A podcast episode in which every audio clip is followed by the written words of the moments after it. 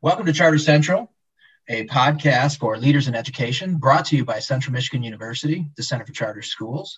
Uh, we're really excited to bring you this podcast today, and I'm here with my partner, Janelle Brzezinski. Um, hello, Janelle. How are you? Hi, doing great and excited to have everybody for a really important episode today. Um, if you're new to our podcast, um, we are available on our website, which is the Center for Charters.org. We're also available on any podcast streaming platform, so Apple Podcasts, Stitcher, Spotify, wherever you listen to your podcast, you can su- subscribe on there and not miss an episode.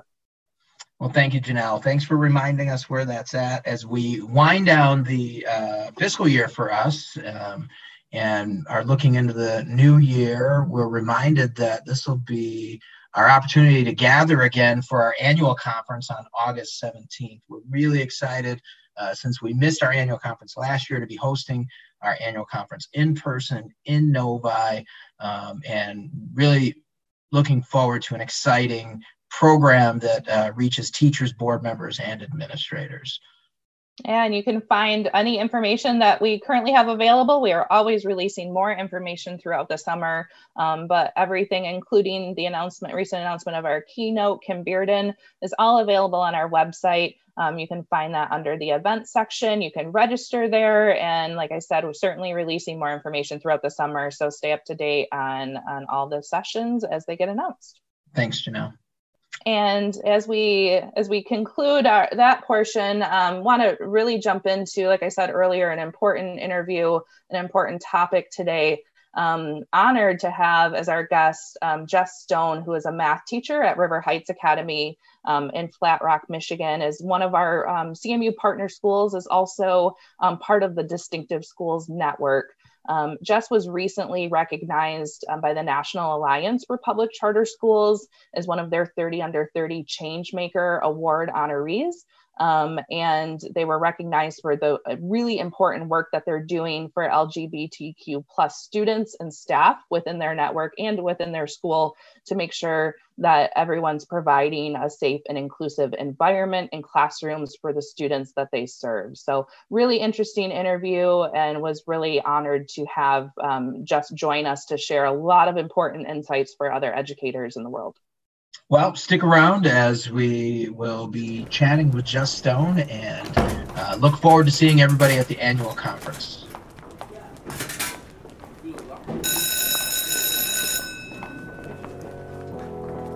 Welcome to Charter Central, a podcast for education leaders.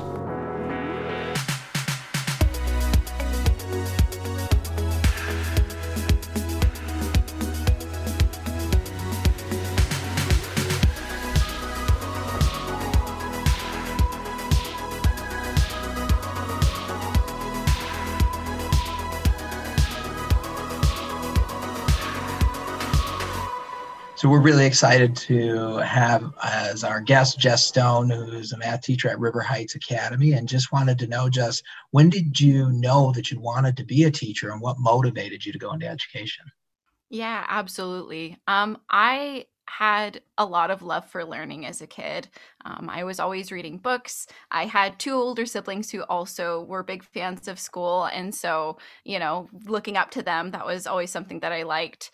Um, but I didn't consider myself as a teacher until later on. Um, and I had kind of both good and bad experiences growing up that kind of colored my viewpoint on that. Um, but when I was in high school, I did some math tutoring, and I found a lot of gratification from helping um, students improve their skills, and especially with changing their mindsets about math. And so there was one particular um, peer who I helped who went from failing geometry and just feeling like this is the worst thing in the world to actually, you know, bringing her grade up and being excited that she had earned a B in the semester and talking about how she wanted to study it in college. And it just kind of opened my eyes to the difference that it can make um, when you help someone find a connection to the love of learning and so that kind of helped get me my foot in the door um, and then as i embraced my queer identity later as a late teenage and young adult and reflected on some of the experiences i had growing up i kind of developed this passion that i knew i wanted to work in a classroom and develop a classroom environment that i wished that i'd had growing up um, and giving students the empowerment to be their most authentic selves um, and so i just um, went to school for it and i've loved it ever since Um, and just recently, the National Alliance for Public Charter Schools released their 30 Under 30 Changemakers Awards list, and you were one of the honorees. Um, and so excited that you were recognized on a, on a national stage for the important work you're doing. Um, some of that work that led to that um, recognition was um, your work at River Heights Academy, um, where Orlando mentioned you're a teacher, of making sure that your students have that safe and inclusive environment. Can you speak a little bit to the importance of having a safe and inclusive and supportive um, space for students when they're in school. Yeah, absolutely. Um, it's something that I think that people don't necessarily always think about. Um, but however, according to recent polls by Gallup, um, one in six adult Gen Zers identify as something other than straight. And so statistically, every single classroom is going to have at least a few students who are LGBTQ.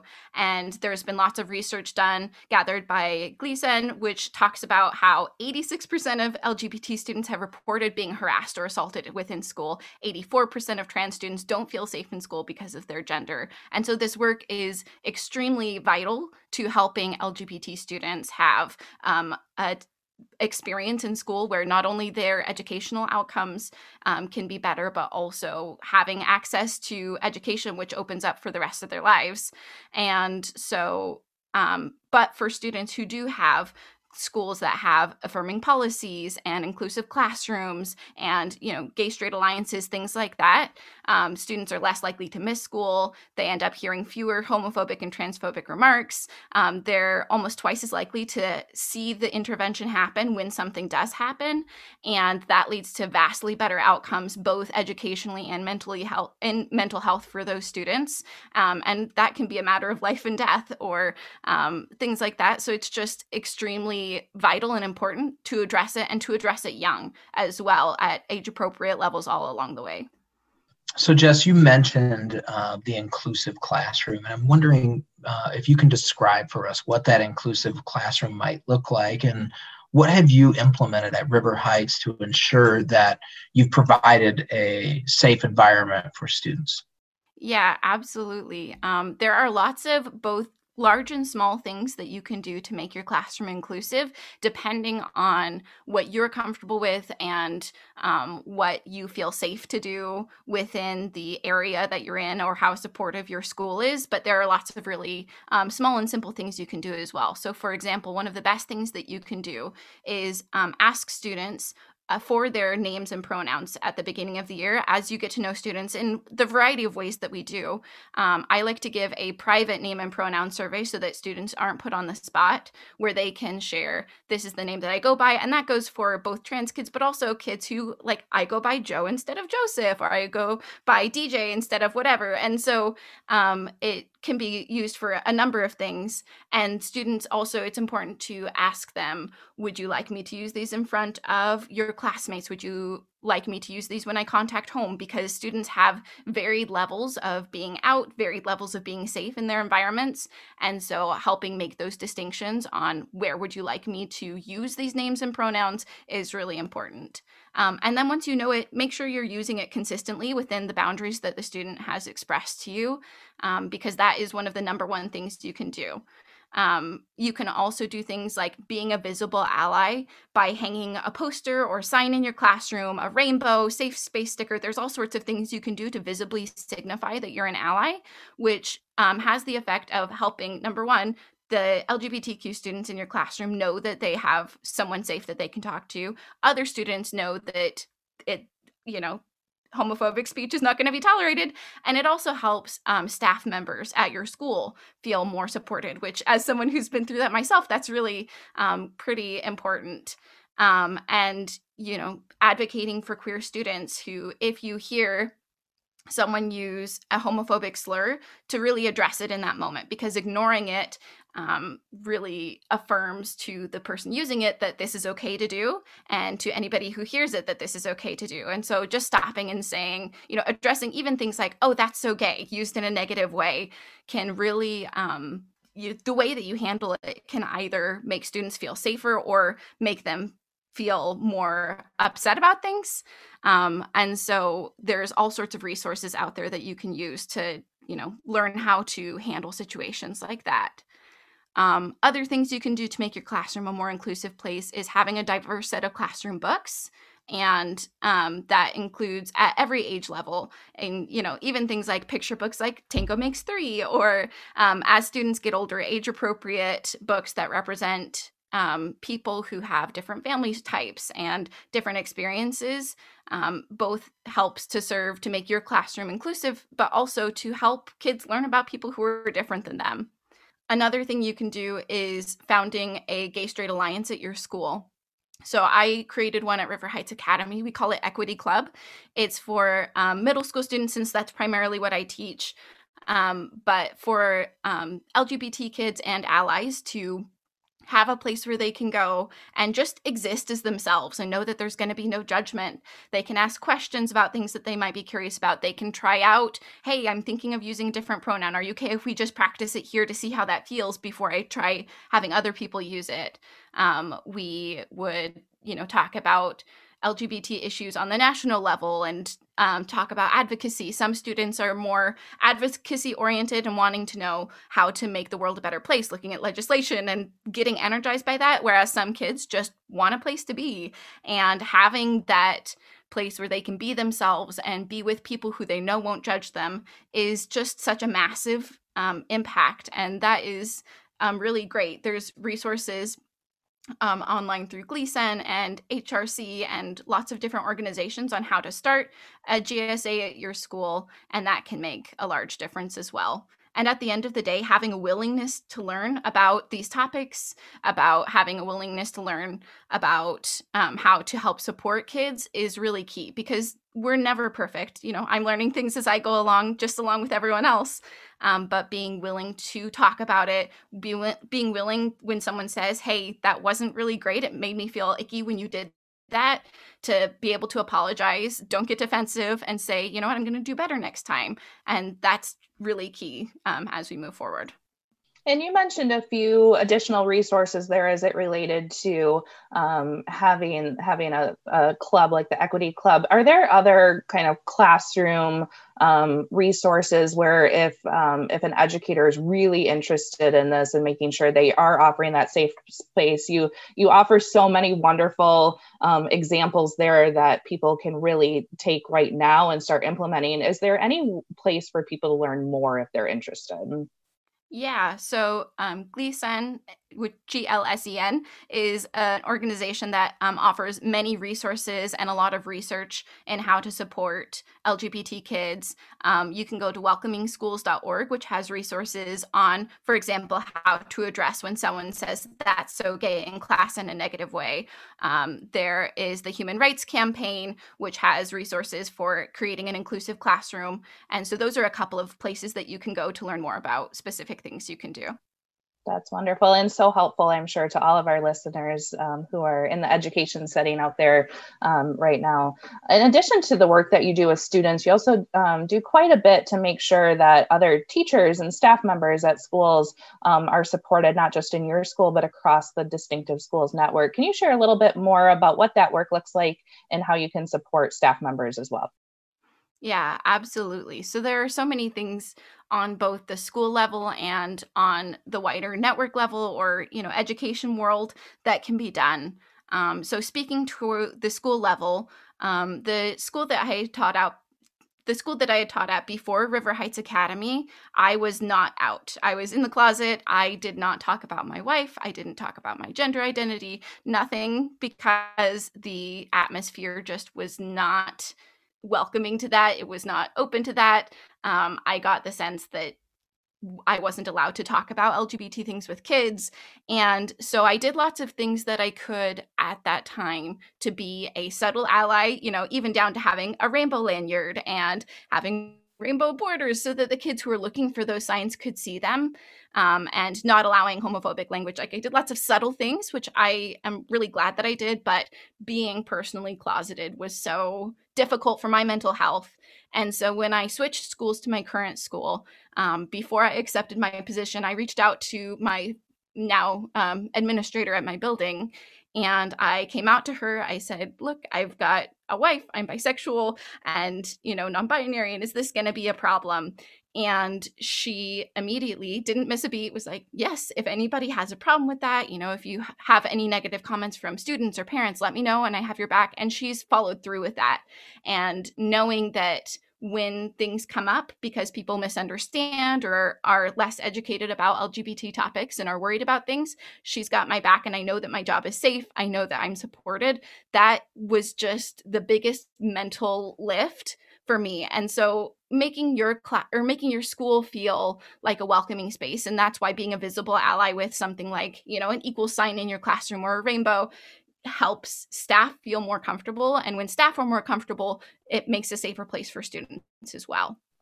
On the network level, um, I'm on a couple of different design teams, which I'm really excited and energized by the work that we can do to help impact students across my charter school network with distinctive schools and um, hopefully to kind of set the stage for things across the country as well. Um, so I'm part of the Culture and Retention Expanded Design Team for Distinctive Schools. Um, distinctive is extremely teacher centered around mental health, teacher well being, work environment, things like that. And so we discuss things like professional development, um, DEI initiatives, materials that we might need, especially with COVID. It was, a, you know, a way for us to make teachers feel supported across all areas. And um, they're very responsive when things are brought up. It's attended by senior leadership. And so, as a teacher, knowing that um, I can either advocate for others or for myself when I see something that doesn't line up. They're responsive and they listen. That is immensely important. Um, we also do a lot of DEI work, which is diversity, equity, and inclusion within the network. So, to make sure that we're always iterating our practices to become more aligned with our vision of social justice. Um, we work to be anti racist, focused on equity, elevating the voices of our students and others in marginalized communities and really putting our money where our mouth is. It's not just buzzwords, it's we do the work and we do the professional development and we don't if we don't have it within our organization, we look for great resources outside. Um, and so at both the school and the network level, um, the support to be open and authentic about myself among staff and in front of students and the tangible support when I have come out in different ways with different pronouns and um, it just is such a welcoming and inclusive place for me, which makes me feel safe advocating for my students as well. The other committee that I'm on is the Diversity, Equity, and Inclusion Com- Curriculum Committee. So we were having lots of conversations at the instructional coach level um, within regional meetings. And this initiative was spearheaded by Camille Hibler, who's our Michigan Regional Director of Curriculum Instruction and Assessment. And our main mission is to ensure that students are being taught using books and curriculum and literature that represent varied voices of people from diverse races, sexualities, gender, ability status, and beyond, all of these different ways, so that the curriculum that we're using is really exposing kids to the realities of the world and to people who they might not be encountering in a day to day basis, or maybe they are. And so currently we're developing a book list to accompany our elementary reading curriculum so that students are reading from and learning from better books. Um, our next step is to do the same for the middle school curriculum. We're also planning for professional development to support staff in their journeys as well and talking talking about topics that they might not be as fluent or well versed in. Um, and that goes really strongly in par- partnership with our um, district DEI staff development as well.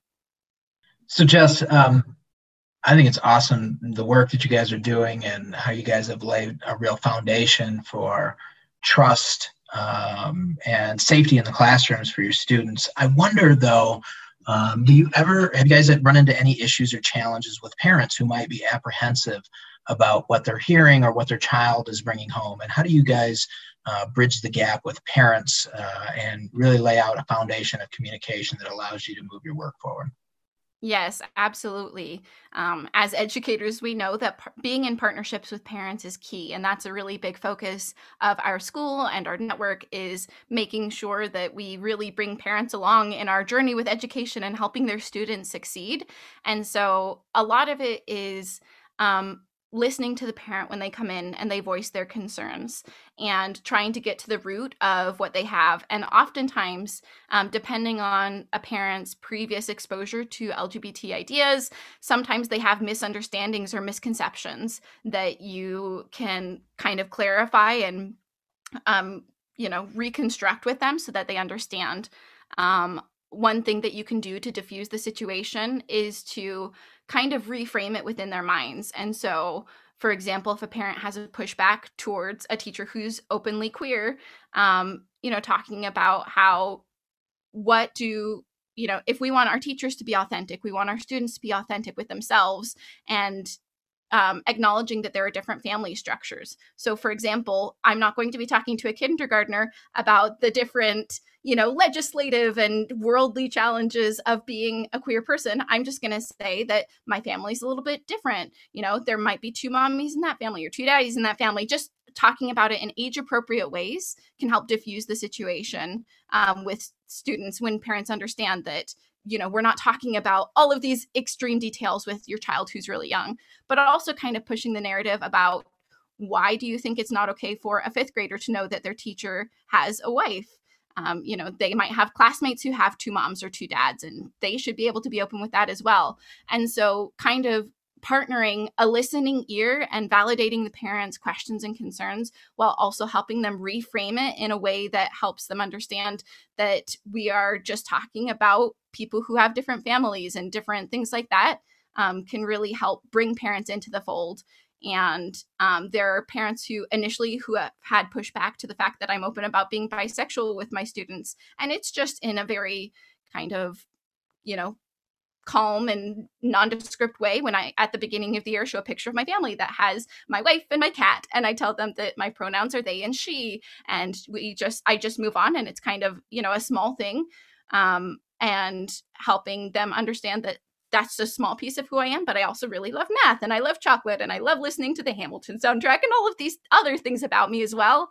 Um, and that can help parents kind of reframe their um, thinking. No, thank you, and I appreciate. I also appreciate you. You talked a little bit about, um, you know, really focusing on age-appropriate uh, messaging to kids, and I wonder what suggestions uh, for those for those uninitiated like myself in the curriculum. How do you, you know, what resources are out there to ensure that the approach that you're taking is age appropriate, um, and and and what does that look like? Yeah, there's there are a lot of great book lists out there is a great place to start where there are books that are recommended for let's say you know the k to first grade range. And that includes things like and tango makes three where you know it's just two penguins with a baby. And um the book lists are a great place to start and they can also be a great discussion point with your kids. So if you read a book where it has all sorts of different family structures and one of them might be two dads then you can just have a conversation with your students about how some kids have two mommies or two daddies and you know that can be kind of a good anchor point where if you're talking about it from the book that is for kids of that level you're going to already be um, well in line with that. And also just kind of using your intuition and common sense with um, you know as students get older they might have more specific questions and um, there are resources that you can reach out to those um, places that I listed before, like the Human Rights Campaign and welcomingschools.org, that can give guidance on that. Um, one thing I think is really important to note, though, is not being afraid to talk about it.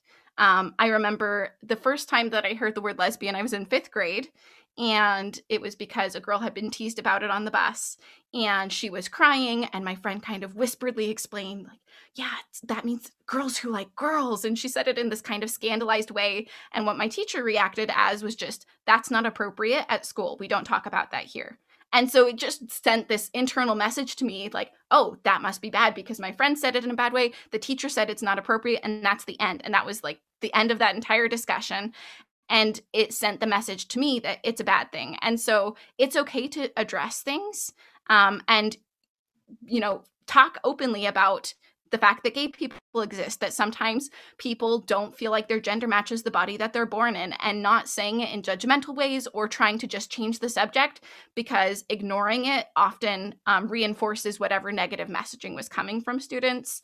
And so um, it's really important to be able to address it and talk about it in just kind of matter of fact ways um, and make sure that students know that, you know, it's okay to use the word gay. Gay is not a bad word, but if you say something negative, it would be like if I was saying, you know, oh, that homework assignment was so long. That's so boy. Like it would make you feel really bad about being a boy if it was always used in a bad way.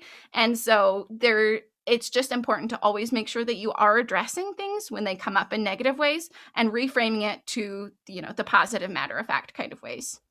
Well, all of the things that you have outlined today, um, so helpful, as I mentioned earlier, to your fellow educators, um, not just in Michigan, but across the country. I know the impact that you are having and the work that you are doing, both you and Distinctive Schools, is certainly going to make a difference for many schools and many students um, for many years to come. So, incredibly, always appreciative of teachers, but certainly of teachers that are like you that are going the extra mile to make sure that uh, all students are feeling safe and included in their um, learning environment. So as, as a teacher who is um, undoubtedly having impact on the students' lives, um, we always love to ask our guests about a teacher that had an impact on your life. So if you want to share a little bit about maybe an example that you have of a teacher that really, really changed your life.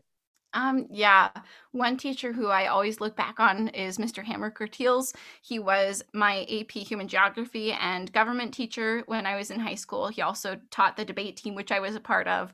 And the reason that I loved being in his classes so much were because of his open classroom culture. Um, it was always kind and collaborative. It was really discussion based. So we talked about topics that were really kind of in depth and out there and learning to examine things from different viewpoints. And he always maintained this culture where people are respected. And if someone would say something on whatever level that was contrary to reality or that was um, kind of negative in tone about a classmate, he was always right there to make sure that he was maintaining a safe space. Because as we're discussing all of these different issues, it's important that we feel like we can talk with each other. And so I learned so much of my discourse in um, being able to, you know, politely disagree with people and have discussions of uncomfortable talk- topics from him. Um, he I always felt safe and supported in his classroom. He was understanding of um, circumstances surrounding students, but he also had such high expectations. And, you know, I didn't mind writing a five page essay that brought in all of these different things because I knew that he supported us in getting there and that um, that we were helping to learn. It just was this really rich learning environment where we also felt so safe and um, welcome. And I think back on a lot of the practices that I saw him model in his class when I'm working to have the culture within mine sounds like a wonderful teacher. And um, as, as i mentioned i know you're certainly having that that positive impact on the students that you work with as well. So we truly appreciate you sharing your time with us. Um, we hope that this was helpful insight um, for fellow educators that are listening as well. Um, and just really appreciate the work that that both you and distinctive schools and river heights academy are all doing um, to make sure the students feel supported. So thank you so much for joining us Absolutely. And thank you for having me be here. It's uh, you know been quite the journey of coming from having to be in the closet within education to being able to be my most authentic self and be supported by my school network and with the work that i'm doing hopefully making you know some waves in the educational world um, and being able to help other people make it safer for their classroom as well. Um, i just you know i this work is so important and so key and i'm so glad that we're having this conversation to help others um, do this as well. Awesome. Thanks so much Thanks, jess Great to talk with you. Thanks.